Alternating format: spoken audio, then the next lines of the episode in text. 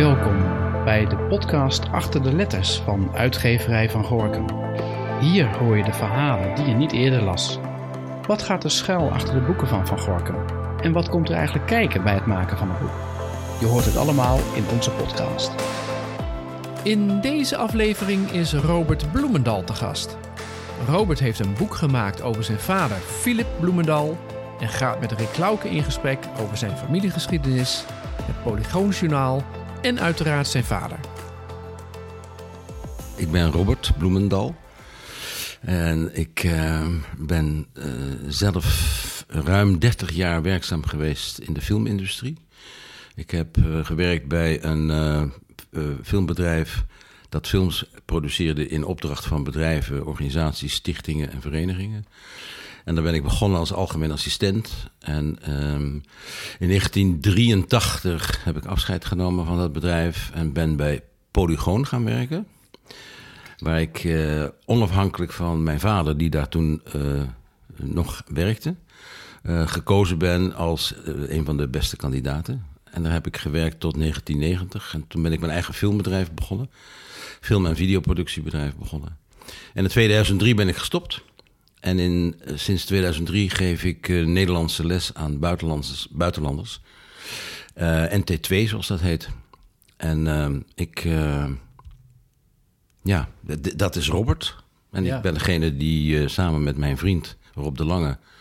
het boek heeft geschreven: De Stem van Mijn Vader. Ja, en daarom zitten we hier in deze podcast. Ja, dat, ja. dat is de reden waarom ik hier ben. Ja, ja precies. Ja, ja het, is, het is een bijzonder boek. Uh, het, het, gaat over, over je vader. Ja. En zoals je uh, nou ja, net al in de titel uh, omschreef, gaat het over de stem van je vader. Ja. Want jouw vader is de stem van het Polygoon Journaal. Geweest. Geweest, ja. Want bestaat het Polygoon Journaal eigenlijk nog? Nee, het Polygoonjournaal bestaat niet meer. In 1987 is het definitief gestopt. En uh, toen is een paar jaar later is het gehele archief met alle toen nog celluloid gemaakte uh, onderwerpen is uh, overgegaan naar NOB en later terechtgekomen in het Beeld- en Geluidmuseum in Hilversum. Ja, en is dat gedigitaliseerd? Dat is nu, ik denk, bijna 80, 90 procent gedigitaliseerd. Gelukkig, denk ik ook. Ja, zeker, want anders zou het verloren gegaan zijn. Kijk, na de oorlog was er geen nitraatfilm meer. Voor de oorlog nitraatfilm. En dat was zeer, zeer brandbaar. Maar uh, je moet je voorstellen, het werd geproduceerd op 35 mm. En dat is uh, breed film. Ten opzichte van 16 en de amateurs die gebruikten 8 mm. Uh, ja, dat leverde grote hoeveelheden blikken op. En dat nam heel veel ruimte in beslag. En ik, ik denk, ik weet het niet 100% zeker, maar ik vermoed dat het grootste deel van het archief nu geheel gedigitaliseerd is. En waarom een boek over je vader? Ja. Dat, dat is natuurlijk de grote vraag die, die, die, boven dit boek hangt. Ik zou zeggen, waarom niet? Hè? Ja. Nou. ja, als je het boek gelezen hebt, dan, dan zou je zeggen inderdaad, ja, waarom ja. niet? Nou, um... want, want, ja, misschien, want uh, je hebt je vader geïnterviewd hè, in de jaren tachtig. Nee, ik, dat, dat, dat, ik heb hem niet echt geïnterviewd. In, in de jaren... Mag ik een stukje terug uh, kijken? ja. Um, uh, mijn vader en moeder en mijn zus en ik uh, zaten altijd op de vierde en vijfde mei. Zaten we, vierde mei zaten wij om een uur of acht, uh, vijf voor acht zaten we voor het televisiescherm.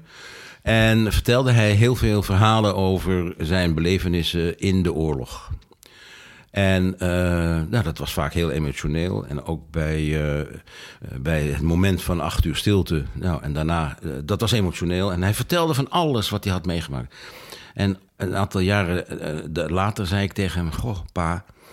Ik, ik, ik kan dat niet allemaal onthouden, maar ik vind het zo interessant. Zou jij bereid zijn om jouw levensverhaal op een bandje in te spreken? En toen zei hij: Goh, wat leuk dat je dat vraagt. Ja, dat wil ik wel.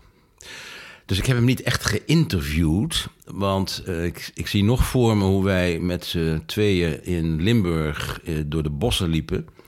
En dan hadden we zo'n ouderwetse bandrecorder met van die drukknoppen en een rode en een. En de rode is dan de opnameknop. En uh, die was verbonden met een microfoontje. hij droeg de bandrecorder en had de microfoon in zijn hand.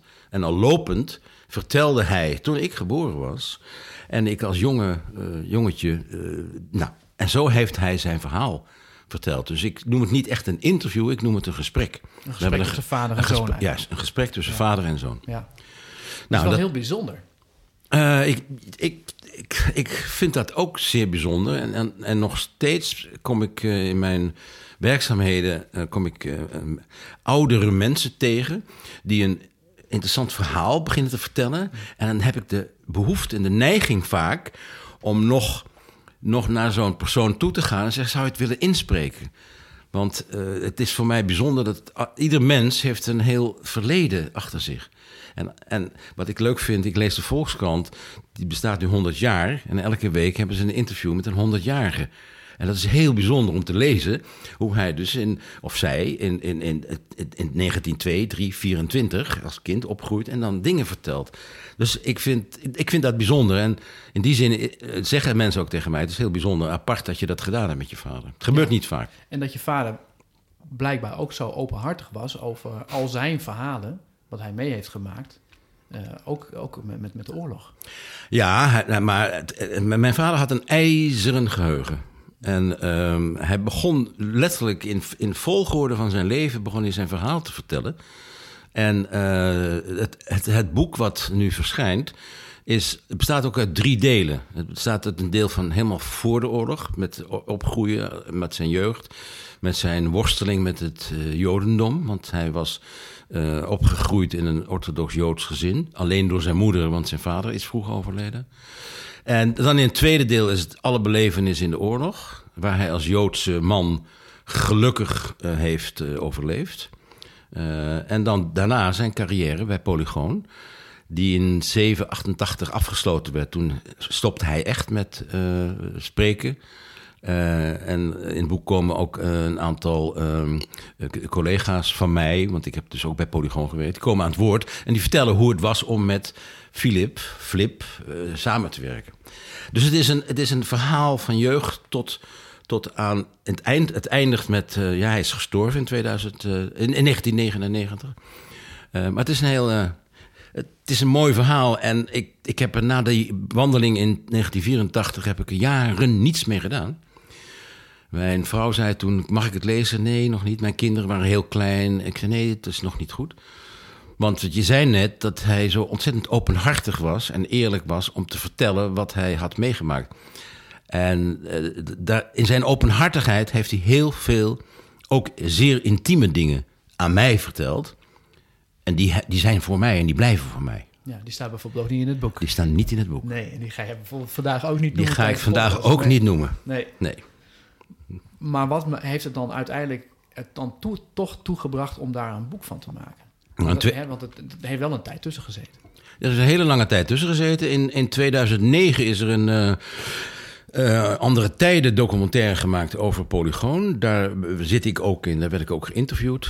En uh, de filmmaker Erik Willemsen, die, die heb ik verteld van die bandjes. En die zei, goh, wat interessant, heb je daar iets mee gedaan? Ik zei, nee, ik ben nog steeds van plan daar iets mee te doen, maar werk, opbouw, gezin, ik kom, ik kom er niet toe om daar echt aan te gaan zitten. Toen zei hij, maar zullen, mag ik daar een radioprogramma van maken over je vader? Ik zei, ja, prima, dan, moet, dan moeten we weer luisteren. Nou, toen hebben we twee of drie avonden hebben we al dat materiaal, bij elkaar 16 uur opnamemateriaal hebben we allemaal beluisterd. En hij zei, nou, daar ga ik een prachtige documentaire over maken voor de VPRO-radio. Waarop ik hem zei, onder één voorwaarde... dat als je het klaar gemonteerd hebt, wil ik het horen. Want ik wil kunnen zeggen en aangeven... die fragmenten wil ik niet dat je die uitzendt. Mm. Nou, dat is gebeurd. Hij heeft me 1 uur en 15 minuten laten luisteren. Het moest 50 minuten worden. En ik ben met een uh, laptop met, met uh, timecodes ben ik gaan luisteren en gezegd op 15 tot 17 wil ik eruit en, uh, nou, en zo. En dat is een prima radiodocumentaire geworden, gebaseerd op de interviews, op, op de gesprekken. Mm -hmm. Een jaar of drie geleden kwam ik. nee, daarvoor kende ik Rob de Lange al, um, maar ik had hem nooit verteld over die, over die bandjes. En die zei, omdat hij ook veel dingen al geschreven had. Hij zei, joh, maar daar zit een boek in. Daar moeten we een boek van maken. Zal ik je helpen? Ik zei, ja, ja, ja laten we dat doen. En, en zo is dat boek begonnen, drie, ruim drie jaar geleden. En zijn wij ook weer alle bandjes gaan luisteren. En eh, heeft, hij, heeft hij op zijn manier dingen geschreven die ik gelezen heb, geredigeerd heb, gezegd dat moet eruit, dat moet anders, dit ben je vergeten, dit zou ik uh, aanvullend ook nog in het boek willen hebben. En zo, zo, samen hebben we op een hele plezierige manier gewerkt. En uiteindelijk is dit het resultaat geworden. Nou, dat, dit is geloof ik de vijfde of zesde versie. Want zo gaat dat dan met een, met een boek. Althans, vaak gaat dat zo met een boek. En uh, we zijn alle twee blij met het eindresultaat. Ja, en ik heb hem vandaag ook voor het eerst in handen gekregen. En normaal gesproken heb ik het boek vaak al voor de podcastopname. Maar ik, ik, ik heb hem nu ook in ja, handen. Ik heb hem ook. En als je er dan even aan ruikt, dan ruik je gewoon dat het een vers boek is. Het is, een... En het, het, is gewoon echt een heel mooi persoonlijk boek geworden. Ja, ik ben blij dat je dat zegt. Ja. Dankjewel. En uh, het, het, het, het ontroerde me ook wat ik erin las. Uh, omdat je toch over een, een, een, een, een familiegeschiedenis leest. Uh, waar natuurlijk heel veel narigheid zit, ook met betrekking tot de Tweede Wereldoorlog. dat is natuurlijk ook jouw familiegeschiedenis. Ja, dat is zeker mijn familiegeschiedenis. En uh, ik, ben, ik ben dus tweede generatie, of derde generatie zelfs. Ik, ik, ik weet dat nooit, want ik heb op een gegeven moment uh, in, mijn, in, in mijn puberteit heb ik gezocht naar wie ik ben en waarom ik er ben. En, en ik heb me toen ook wel afgezet van zowel mijn moeder als van mijn vader. maar ik heb, mij, ik heb mij wel afgevraagd, mag ik hier wel zijn op deze aarde? Want... Uh, die ja. vraag stel je ook in het boek, hè? Die, die stel ik ook in het boek, ja. ja. Die stel ik ook in het boek. En dat heeft mij... Het, het feit dat hij zich heeft verborgen... terwijl zijn moeder en zijn tante werden weggehaald... door de Nederlandse politie die samenwerkte met de Duitsers. En hij dus besloot om niet zich te melden... Uh, heeft veel in, indruk op mij gemaakt. Omdat als hij had gezegd ja, hallo, je neemt mijn moeder mee, maar ik ben hier. In de veronderstelling misschien dat hij dan alleen zou worden meegenomen. Nou, dat, dat zou niet gebeurd zijn. Ze zouden alle drie meegenomen zijn. Dan, dan zou, zou ook hij vermoord zijn in de concentratiekampen. En dan was ik hier niet. Dus dat, uh, dat, dat, ja, en het hele Joods zijn. Uh, mijn vader heeft zich ook uh, afgezet, met je sterk woord, maar hij heeft, heeft zich niet echt lekker joods gevoeld, omdat er altijd uitzonderingen werden gemaakt van. Een eh, mooi voorbeeld wat hij dus zegt. Hij zat op de lagere school en dan was het vrijdag en dat is dan de sabbat. En dan werd er in de klas gezegd: de Joodse kindertjes mogen naar huis. En er stonden er vijf of zes kindertjes op en dat voelde hij niet goed. Nou, um, we hebben nooit iets aan uh, Joodse religie of gebruik. Of, uh, of uh, hebben nooit iets gedaan thuis, behalve met Pasen. Want dan hadden we matzes. En mijn vader was een liefhebber van suiker en van boter. En dan had hij heerlijk grote matzes. En ja, dat, dat, maar het Joods zijn, ik ben geen Joods persoon, dat we zeggen volgens de wet niet. Want mijn moeder was christen en mijn vader Joods. En dan ben je volgens de Joodse wetten ben je niet Joods. Ik voel me wel Joods. Ik uh, vind het soms naar als er gesproken wordt de Joden dit en de Joden zus. Maar ja, die geschiedenis van de oorlog heeft heel veel indruk op mij gemaakt. En niet alleen van mijn vader, maar ook van, van alles wat er gebeurd is. En ik, uh, ik ben nu de laatste paar jaren, uh, ook misschien wel doordat ik bezig was met dit boek, druk bezig om veel verhalen te lezen over uh, concentratiekampen. Ik heb net aangeschaft het boek van Primo Levi, Zo was Auschwitz. En dat vind ik dramatisch. Dat vind ik dramatisch. En, en natuurlijk gebeurt het nog steeds elke dag in de wereld. En voor mij is het onbegrijpelijk dat de mensen dat elkaar aandoen. En ik, ik zei net dat ik de Nederlandse les geef aan buitenlanders. En veel buitenlanders zijn vaak religieus. Ook praktiserend, dus die gaan vaak naar de kerk. En uh, uh, dan wordt er soms over God gesproken. En dan gaan ze dingen zeggen en dan zeg ik, nou, ik geloof er helemaal niks van.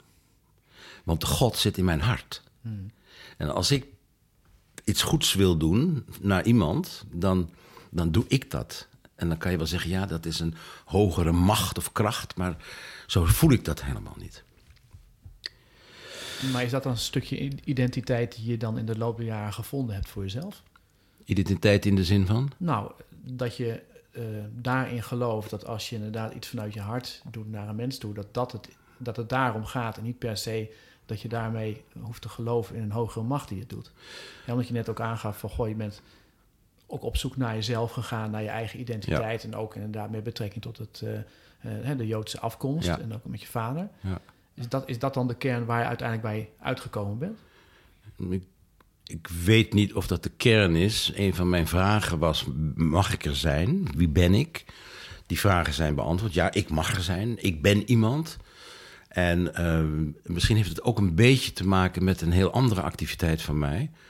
Ik uh, heb samen met mijn vrouw een stichting die uh, water- en sanitair projecten doet in Oeganda.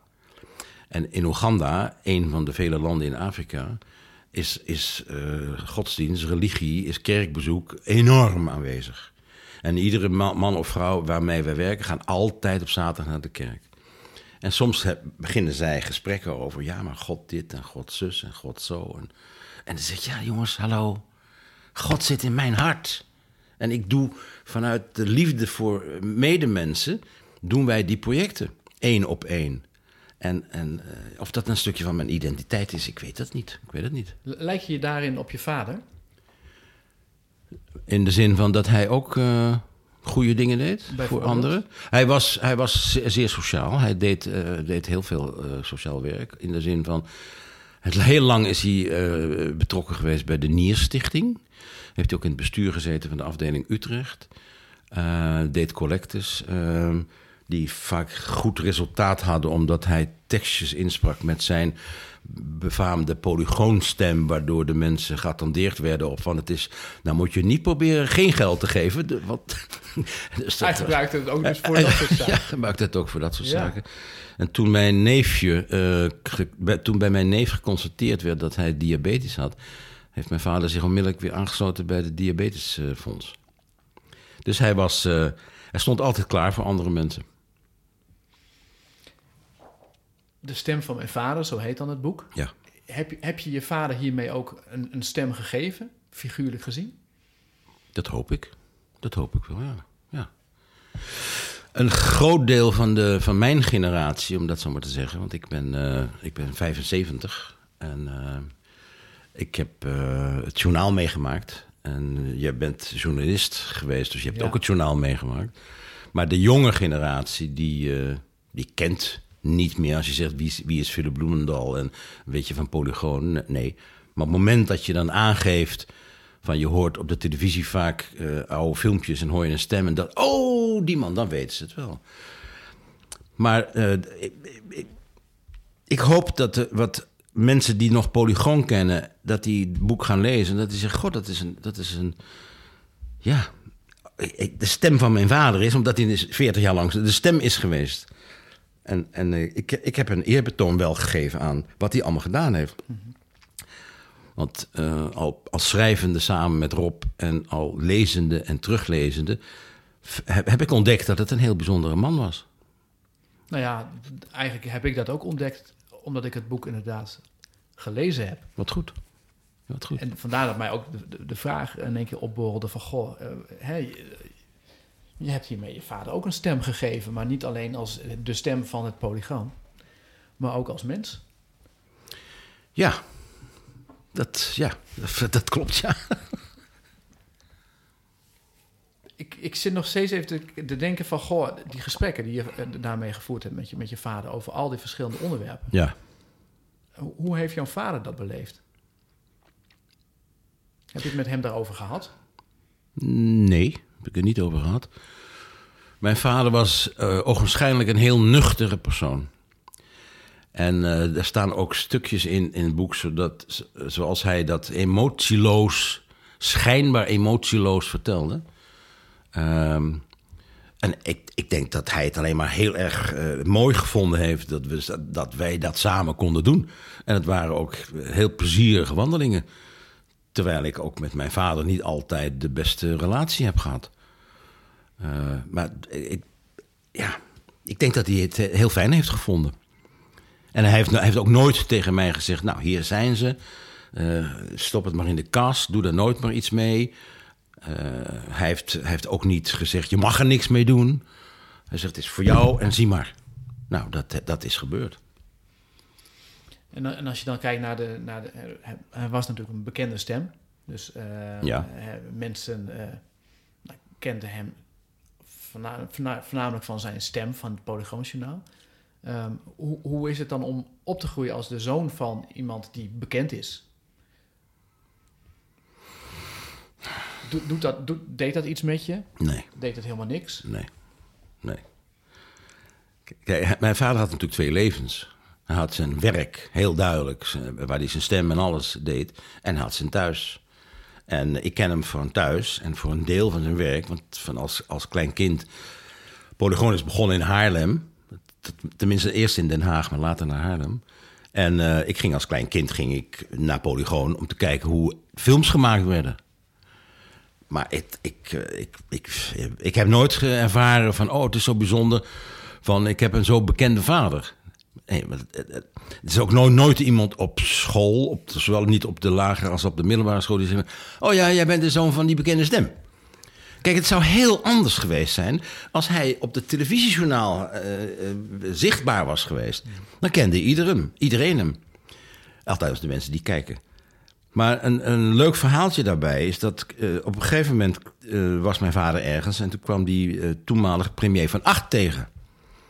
En de assistent van premier Van Acht zei... Kijk meneer Van Acht, dit is nou Philip Bloemendal. Waarop Van Acht zei... Waarop Van Acht zijn handen voor zijn ogen sloeg... en zei, meneer, zegt u eens iets?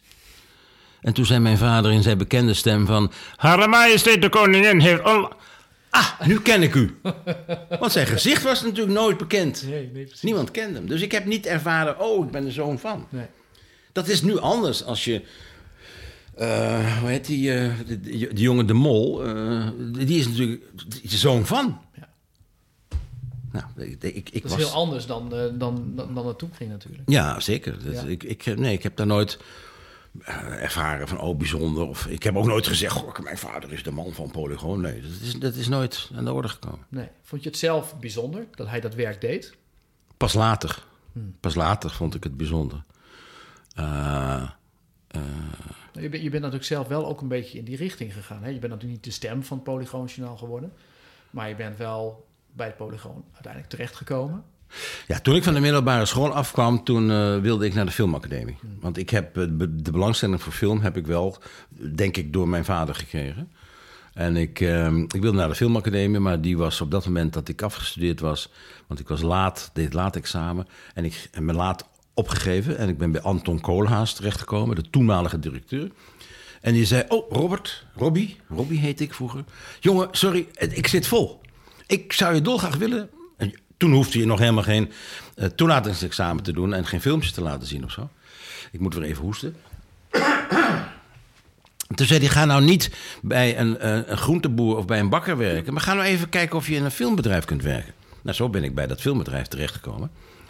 En die, die mensen die zeiden, die waren trouwens twee oud-medewerkers van Polygoon. Die waren voor zichzelf begonnen.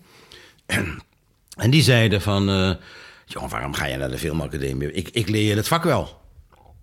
Ja, maar ik had, ik had dromen. Ik wilde, ik wilde de grote filmregisseur worden en, en grote speelfilms maken. Maar ik heb, heb me laten verleiden en ik zei, nou oké, dan ga ik niet naar de filmacademie. En ik ben daar een aantal jaren geweest. En in, uh, in 83 eh, was er, of 82 was er een beetje een conflict tussen de beide heren en mij. En toen heb ik gezegd, ik ga weg. En toen ben ik bij Polygoon gaan solliciteren, omdat ze daar een productieleider zochten. En ik was productieleider. Van beginnen was ik opgegroeid. Dus uh, daardoor, daardoor ben ik in de film uh, terechtgekomen. En toch bij het Polygoon dan? Ja, dat, dat is, is ook een grote vraag geweest. Van, moet ik daar bij Polygoon gaan zitten? Maar het, ik had begrepen um, dat um, Polygoon was een gesubsidieerd filmbedrijf. Althans in het begin niet, maar later heeft de overheid subsidies gegeven aan het bedrijf. En er, er was een moment dat de subsidie afgebouwd ging worden. En dat betekende dat het van een gesubsidieerd bedrijf over moest gaan naar een commercieel bedrijf. En ik, heb, ik had de 12, 13 jaar in een commercieel bedrijf gewerkt. En uh, dat is denk ik ook een van de redenen geweest dat de, de toenmalige sollicitatiecommissie uh, mij gekozen heeft vanwege de ervaring in commerciële zaken. En daarom heb ik gezegd, ik ga bij Polygoon werken. Prima. Mijn vader en ik hebben meteen afgesproken, als wij elkaar privé zien, wordt er geen woord gesproken over Polygoon. Jullie hebben ook samengewerkt ook? Nou, hij was er nog wel, maar hij had, had niet meer de... de, hij, hij, een tijd lang is hij directeur geweest. Toen kwam er een nieuwe, hele, nieuwe organisatie van het hele bedrijf. Eh, en dat was met in Hilversum Cinecentrum dat is later uh, Metamedia geworden. En toen kwamen er op allerlei bedrijven, ook al bij Polygon, kwamen er nieuwe directeuren. En toen werd mijn vader zachtjes op een wat zijspoor gezet. Niet letterlijk, maar hij was ook aan het afbouwen, want hij was al, meer, hij was al met pensioen. Dus echt samengewerkt heb ik niet, maar uh, hij was wel af en toe aanwezig. Maar Polygoon en Polygoon samen, eh, thuis nooit over gesproken. Nooit. Maar dat is ook bijzonder. Nou, dat hebben we afgesproken. We willen niet praten over dingen van... En ik mocht doen wat ik wilde en hij mocht doen wat hij wilde. En wat ik deed was het niet altijd mee eens. Maar goed, dat is weer iets anders. Ja, dat hoeft ook niet, hè? Dat hoeft ook niet. Nee, nee, nee. nee, mijn vader was een perfectionist en wist alles beter en kon het allemaal beter. Ja. En niet alleen voor zijn cameramensen, maar ook voor mij. En dat was soms best lastig, kan ik me voorstellen. Dat was heel lastig soms, ja. Dat was heel lastig. ik weet nog dat ik een keer een opdrachtfilm geregeld had. En dat ik bij, bij, de, uh, bij de opdrachtgever een, een aantal stemmen liet horen. Van welke stem zou je willen hebben bij, uh, uh, bij die film. Waarvan we zelf hadden uitgekozen, die en die en die passen daarbij. En toen kozen ze mijn vader. Nou, oké, prima. Dus ik met mijn vader onderhandeld over de kosten. En ook ehm, de film laten. Hij zei, mag ik de film even zien voordat ik die tekst ga spreken? En toen begon hij zich te bemoeien met de montage. dat klopt niet en dat is niet goed. Je moet het dan. Ik zeg: ho, ho, ho. Het is onze film, mijn film. Alleen het commentaar lezen. Nou, dat was leuk. En dat, dat heeft hij toen gedaan. Heeft hij wel toen gedaan? Ja, ja. Heeft hij wel gedaan, ja. ja, ja, ja, Goed. Uh, in het boek heb je ook keuzes moeten maken van wat zet ik er wel in, wat zet ik er niet in. En uiteindelijk na vijf versies inderdaad dan, dan ligt het boek zoals je hem in de boekhandel uh, uh, kan, kan krijgen. Hoe heb je die keuzes gemaakt? Waar, waar baseer je je dan op? je hebt al aangegeven een aantal verhalen die wou je sowieso niet in het boek hebben, omdat dat gewoon te privé is. Maar ik kan me ook voorstellen dat er gaandeweg ook misschien wel verhalen afvallen die wel in het boek terecht hadden kunnen komen. Nou, ik zei in het begin dat uh, Rob, die voor een heel groot deel ook uh, geschreven heeft, die, die, die de, de, de, grootste aanzet heeft gegeven, die heeft ook stukken erin geschreven waarvan hij dacht: God, dat is interessant voor de lezer. Maar van, maar waarvan ik zei: nee, dat grijpt mij emotioneel en ook de familie die eromheen zit waarschijnlijk te ver aan. Dus ik wil dat het weggaat. Dus op die manier maakten wij keuzes.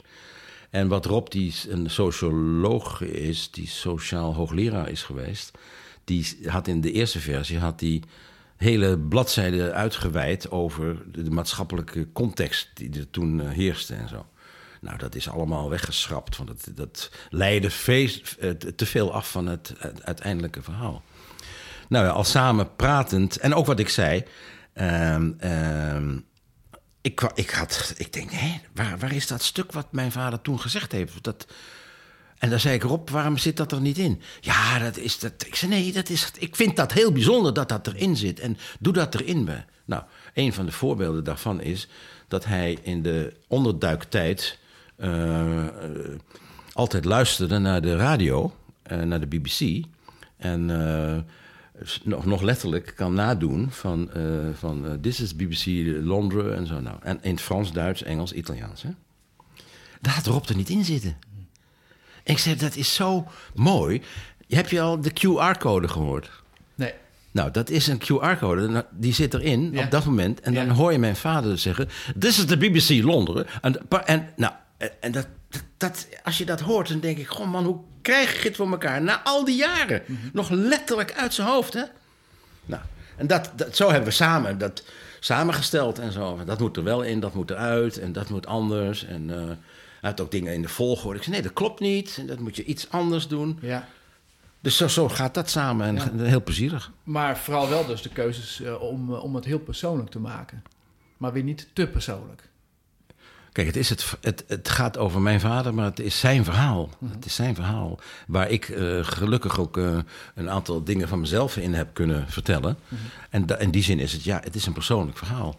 En we, hebben, en we zijn begonnen van, nou, als je nu zei... Uh, ik liep met mijn vader door het bos. En hij zei...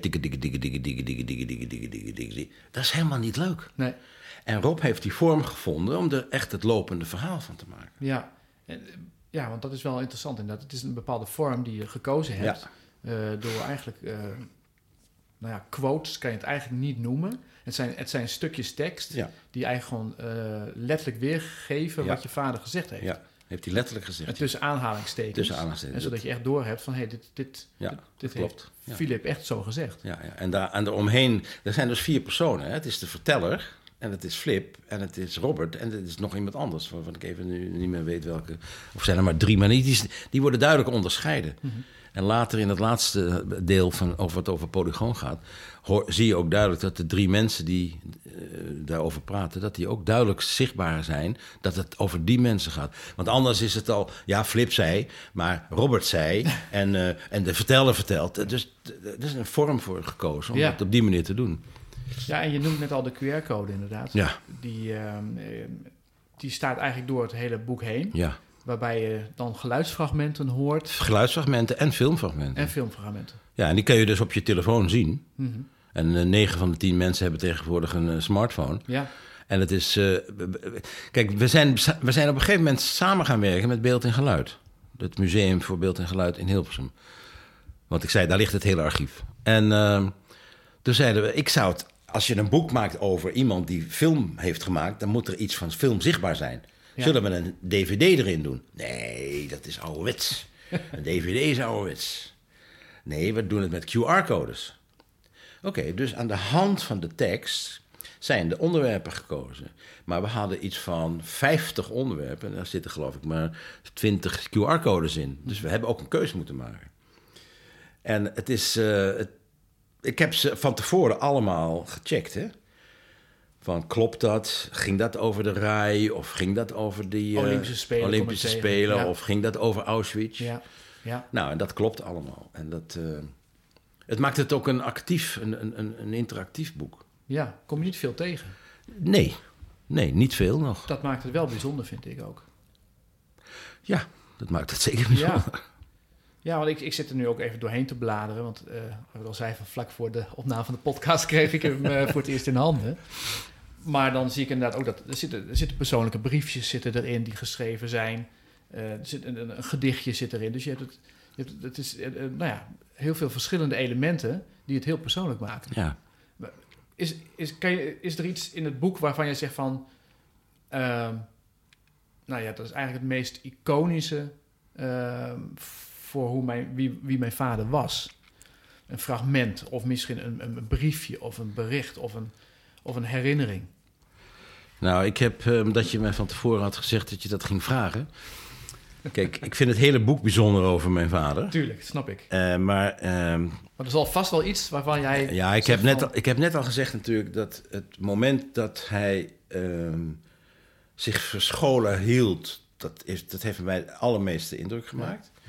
Maar er is een ander stukje dat hij bij de, zijn eh, oom, oom Barend, Chapon, dat hij met zijn neef Jules Chapon, die later een grote bekende kunstenaar is geworden, dat zij eh, in, in huis zijn en dat er gebeld wordt en dat de jongens vluchten.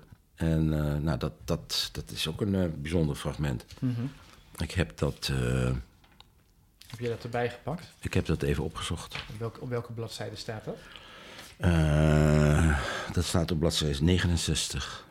Pak ik hem er ook even bij. Is dat iets wat jij bijvoorbeeld nu zou willen voorlezen? Als, eh, Als Robert of als Flip? Nee, ik ga niet als Flip doen. dat, ik, nee, dat lijkt mij ook niet. Doe maar als jezelf. Nou, ik, ik, eh, een stukje achtergrond, Barend Japon. En, eh, dat is een oom waar Flip op een gegeven moment samen met zijn moeder vaak op bezoek kwam. Die woonde in Haarlem, Flip woonde in Zandvoort. En eh, ook een Joodse familie. En die Joodse familie is voor het grootste deel ook weggehaald en ook vermoord in Duitsland. En eh, op een gegeven moment zijn zij weer in dat huis. En zegt eh, Flip het volgende. Hij kwam laat van, eh, van een. moet even kijken waar hij vandaan kwam. Hij kwam laat bij het huis aan. Omdat de laatste tram niet meer reed, moest hij lopen van het station Haarlem naar het huis van de familie Chapon. En ze vragen allemaal: waar was je? Want we zijn ongerust. En eh, dan zegt hij: Als ik mijn relaas heb gedaan, gaan we allemaal slapen. Maar veel nachtrust krijgen we niet. Rond half vier die nacht worden we gewekt. Er wordt aan de deur gebeld. Mijn eerste reactie naar de ander is: niet open doen. Niet open doen. Hans, zijn neef, wil open doen en zegt dat er zevenmaal gebeld is. Veel families hadden een afgesproken belsignaal. Zeker families die iets te vrezen hadden, zoals Joodse families. Het geheime signaal van de familie Chapon was zeven korte belletjes achter elkaar. Ik vraag Hans of hij het zeker weet. En Hans bezweert dat hij het zeker weet. Ik zeg hem nog even te wachten, zodat ik mijn kleren bij elkaar kan grissen. Jules, die ook wakker is, doet hetzelfde. Iedereen gaat ervan uit dat ze voor ons, de jonge mannen, komen. Samen glippen Jules en ik vanaf de slaapverdieping door de openslaande deuren naar het platte dak aan de achterkant. Daar kleden we ons aan en verschuilen ons achter de schoorsteen. Het is 1 februari, het is koud, maar we voelen de kou niet. De meisjes doen achter ons de deuren zacht is- dicht. Hans blijft in huis. Het blijkt dat ze voor oom Barend komen. Wat zij als jongens, dat is, zegt hij niet, maar wat zij nog niet weten is dat deze actie bedoeld is als represaille voor de moord op de Duitse onderofficier. Barend Chapon, de vader, wordt meegenomen. Hij krijgt nog de gelegenheid om een koffertje te pakken en zijn familie dag te zeggen. En dan is hij weg. Nou, dan moet je je dus voorstellen dat je daar zit en dat je als jonge man met je neef, twee neven, Jules en Hans, dan ga je naar buiten toe en dan, en dan, en dan wordt, je, wordt je vader weggehaald.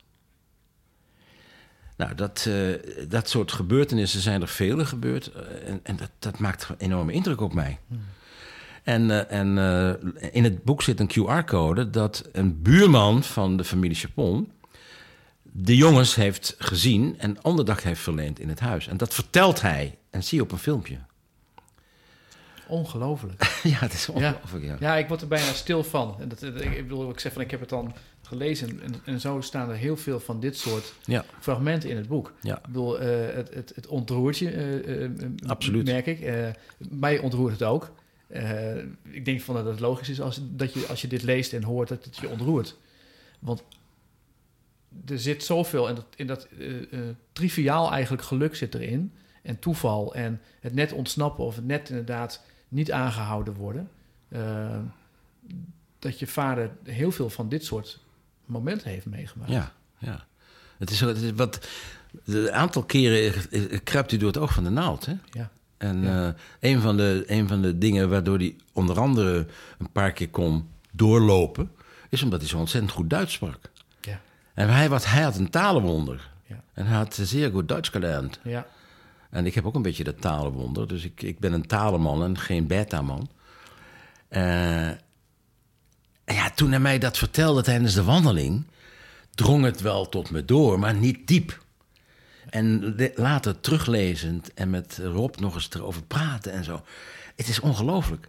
En als jonge man, ja, ik, ik ga maar met de trein gewoon naar Arnhem, waar ook een Velp, waar eh, ook eh, mensen woonden. En dan, en dan en met zijn val- valse paspoort en met de Jodenster die hij nooit heeft opgehaald en zo. Dan denk ik, wat, is, wat een avontuur. Ja. Wat een avontuur. Ja. En als hij dus in Haarlem op de grote markt wordt aangehouden en dan toch weer praat en zegt, nou, ga maar gauw door. Onge- onge- het is ongelooflijk wat hij meegemaakt heeft. En dat is nu, naarmate eh, we het boek gingen schrijven, dringt dat veel meer tot mij door. Ben je daardoor ook anders naar je vader gaan kijken? Op een, op een bepaalde manier wel, ja. Als vader en zoon hadden we niet altijd de allerbeste eh, verhouding. Eh, maar ik denk, ja, je bent toch een bijzonder man geweest.